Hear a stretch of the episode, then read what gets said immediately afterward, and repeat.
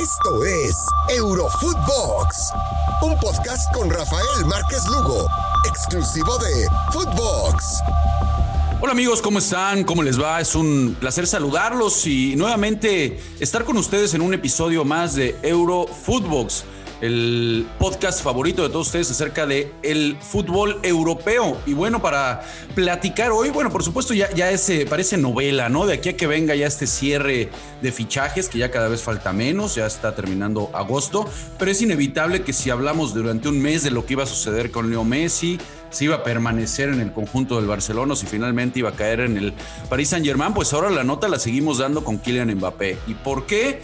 Porque se hace del conocimiento de todos que el conjunto merengue puso una oferta sobre la mesa de ciento sesenta millones de euros. Y bueno, por supuesto que ante pues esta sacudida y este aviso del equipo de Florentino Pérez, pues ya se manifestó Leonardo, ya todo el mundo está nuevamente con especulaciones de dónde va a terminar jugando Kylian Mbappé. Por supuesto que, hay, habría, que habría que realmente aquí sentarnos a analizar qué es lo que quiere el futbolista francés, ¿no? A mí me parece que de entrada, pues él, él no quiere estar a la sombra de Messi ni de, ni de Neymar. Eh, me da la impresión de que él quiere ya empezar a... A, a generar su propia carrera, a, a levantar un nombre, a levantar títulos, sobre todo en lo individual. Y en ese sentido, pues yo creo que el conjunto del Madrid pues será la, la puerta para conseguir eso por parte del francés. Por supuesto que aquí ya eh, tenemos eh, declaraciones como las de Leonardo, ¿no? En donde, por supuesto, el presidente deportivo, director deportivo del conjunto parisino, pues ya se, ya se hizo presente y, y realmente con declaraciones importantes. Ahorita más adelante vamos a repasar, porque creo que también el Paris Saint-Germain no está para quejarse de lo que hace el Madrid. Hay que nada más eh, recordar un poco la situación de Neymar y cómo llega Neymar abandonando al conjunto culé y llega al Paris Saint-Germain. Pero Leonardo, para recapitular un poco las palabras, porque sí que estaba molesto, insisto, el director deportivo brasileño, dice: la oferta del Madrid por Mbappé es insuficiente, ¿no? Tal cual así lo hizo saber. Después confirma que han rechazado dicha oferta y carga con todo contra el club blanco, ¿no? A ver, si Mbappé se quiere ir, dice, se va a ir. Y eso se entiende, vamos por partes, porque si el futbolista ya no quiere estar, más allá de que en la prensa ha declarado políticamente que, que quiere ganar una Champions con el equipo de, del París, está claro que a un futbolista que quiere hacer su propia trayectoria y no quiere estar bajo la sombra de otros dos astros, pues es, es difícil que, que se le pueda negar a un equipo como el Madrid. Dice también Leonardo: confirmo además que la intención de Mbappé es jugar ahí. Entonces, si, si Mbappé quiere unirse al conjunto del Madrid, pues no lo vamos a detener. Eso me parece bastante claro, ¿no? Dice, pero la primera oferta del Madrid no cumple con las condiciones que uno está esperando. A ver, sabemos que en un año o en nueve meses puede quedar libre este futbolista. Entonces, sí es muy importante ahorita, entendiendo que, por supuesto, estos, a estos equipos de estado como el Paris Saint-Germain no les hace falta el dinero, pues yo creo que sí es importante el hacer realmente un análisis, ¿no? Si el futbolista ya no quiere estar y en un año se me va a terminar yendo gratis, más allá de que haya mencionado que se quiere quedar eh, a cumplir su sueño de, de, de ser campeón con el equipo parisino, pues yo creo que va a ser muy difícil el poderlo eh, convencer y el que realmente esté conectado y esté metido con el equipo. Incluso ha mencionado Mbappé que la liga francesa no está al nivel de las mejores ligas y que a él, como un referente de tal liga, bueno, le, le gustaría, por supuesto, el poder catapultar a esta misma a otro nivel. Sinceramente, me parece que va a terminar, sus días estarán contados y me parece que va a terminar en el club merengue, insisto, tratando de escribir ya su propia historia, levantar sus propios galardones para que se le pueda poner al nivel de estos que ya estamos mencionando. Y sin duda, bueno, yo creo que para todos los aficionados y los que no son aficionados, el equipo merengue. Y bueno, es, es inevitable, amigos, que ya también con este eh, rumor y esta posible llegada de Mbappé al conjunto blanco, pues ya nos estamos saboreando, ¿no? Lo que puede ser un, una dupla, por supuesto, entre... entre paisanos te veas, ¿no? Entre Benzema y entre Kylian Mbappé, que ya vimos en esta euro, euro de lo que son capaces, del entendimiento que pueden tener, y ahí sumándole eh, sin duda alguna esta gran incógnita de si finalmente algún día eh, Hazard va a terminar levantando, o ese hipotético tridente que forma el conjunto blanco pues pudiera ser acompañado por Bale, que se le ha visto, pues se le ha visto con ánimo, se le ha visto bien a este, a este regreso al conjunto merengue. Vamos a ver, sin duda alguna, que tenemos todavía pues mucha historia, mucha novela por contar en lo que va a suceder entre el Paris Saint-Germain, por supuesto, entre el Real Madrid y entre Kylian Mbappé. que nada más ahí, amigos, para dejarlo un poquito votando y de carambola, como ha tenido que ser en todo este eh, verano de especulación, pues la posible llegada, si esto se, se, se consolidara, pues la posible llegada de un Cristiano Ronaldo, ¿no? Se habla también en esta rumorología que si se diera la llegada de Mbappé al conjunto merengue, el conjunto del Paris Saint-Germain podría estar yendo con todo por Cristiano Ronaldo. Ya también se habla de que el City levantó la mano para él por Cristiano.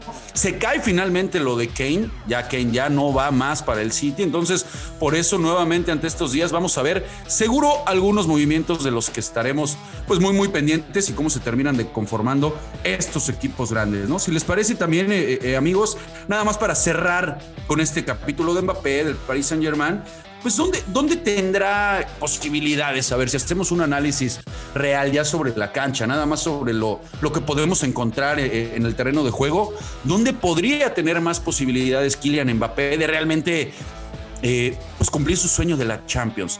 Realmente lo vemos con el Paris Saint-Germain en cuanto a lo que se ha armado, en cuanto a ese once que ya hemos repasado, en donde llega Vainal, donde tienes a Verratti, a Paredes y los tres en punta, ¿no? Por supuesto, sin denostar lo que hay en el fondo con la llegada de, de Ramos y de Donnarumma y demás.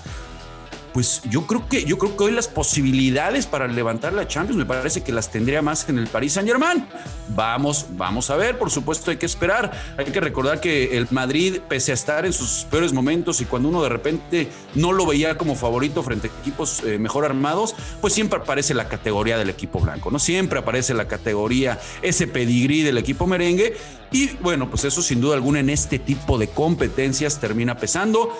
Vamos a ver, yo, yo me quedaría en que, en que tiene que escoger por el P S G. Creo que, creo que tiene que eh, aguantarse ahí, jugar con Messi, jugar con Neymar, aunque, bueno, por otro lado, entendemos de repente el ego, el ego de los futbolistas, el querer ser ellos eh, el principal eh, atractor, el imán de taquilla y demás. Entonces, bueno, pues hay que, hay que esperar. Me parece que también es muy válido lo que decida finalmente para, para su futuro Kylian Mbappé. Vamos a cambiar de tema, amigos, si les parece. Vamos a dar una, una repasada, porque también es nota.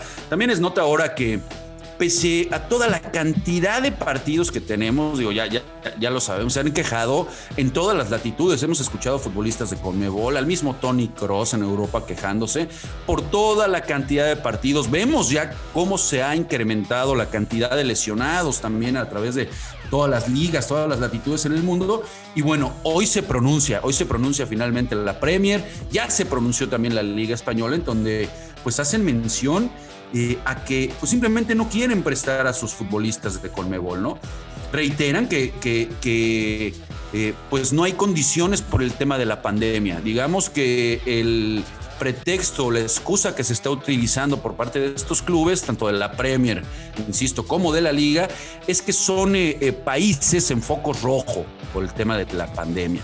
Entonces, yo entiendo que es eh, preocupante, entiendo que quieren cuidar a sus activos, ¿no? Porque aquí es un debate en donde tenemos versiones de los dos lados y se entienden.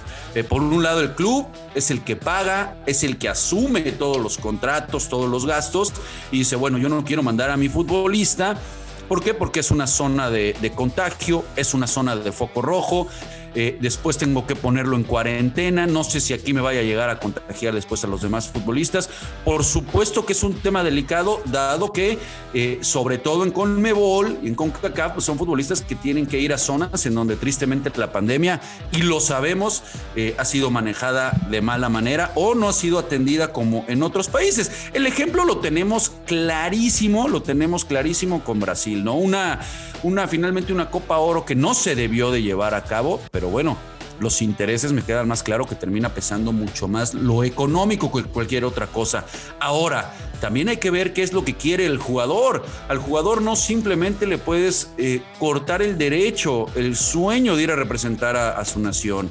Me parece que ahí tendrán que llegar realmente a un diálogo, tanto estas ligas como con FIFA, porque FIFA no era de esperarse, amigos. FIFA, por supuesto, que de inmediato ya también levantó la voz mediante Eh, Giannino Infantino, y termina diciendo Infantino, esto es por reglamento, y así está ya la reglamentación, tienes que prestar a los futbolistas. Entonces me parece que esta novela todavía, al igual que lo que veníamos hablando de Mbappé, el Madrid y Paris Saint-Germain, yo creo que esta novela entre pues dos de las mejores ligas del mundo sin duda y FIFA todavía nos va a dar de qué hablar, porque son posturas, eh, insisto en que las dos tienen, tienen su pues tienen su lado para apoyar, ¿no? Insisto, como el, el club que mete mucho dinero por esos futbolistas y de cierta manera los debe de cuidar. Creo que ahí deberán de llegar a pláticas y tratar de solucionarlo eh, de manera en la que los, las selecciones tampoco se vean afectadas, porque bueno, imagínense el, si el día de mañana una selección como la brasileña o como la argentina no puede jugar con sus figuras y no califica en una zona como Conmebol. Bueno, ya quiero ver a FIFA qué hace sin argentinos, sin Brasil en un mundial. Entonces, eh, ahí finalmente me parece que van a tener que llegar a algún, algún buen acuerdo. Ojalá y siga prevaleciendo lo deportivo y no como normalmente lo vemos, ¿no? Que prevalece pues el clean caja antes de lo deportivo. Ya vemos que en, con Infantino posiblemente terminemos haciendo un mundial en, en cincuenta países y con, con doscientas selecciones, que es lo que pretenden. Pero bueno, vamos a tener mucho que hablar de todos estos temas que suceden en Europa, amigos. Como siempre, pues el tiempo se pasa muy rápido. Agradecerles que hayan estado en un nuevo episodio de Eurofutvox y por supuesto invitarlos, invitarlos a que no se lo pierdan de lunes a viernes, que nos sigan por supuesto y nos sigan escuchando en Spotify. Síganos en, la, en mi cuenta personal, eh, arroba rafael L oficial en Twitter. Y bueno, hasta mañana, banda. Les mando un fuerte abrazo y gracias por escuchar. Esto fue Eurofutvox con Rafael Márquez Lugo, un podcast exclusivo de Futvox.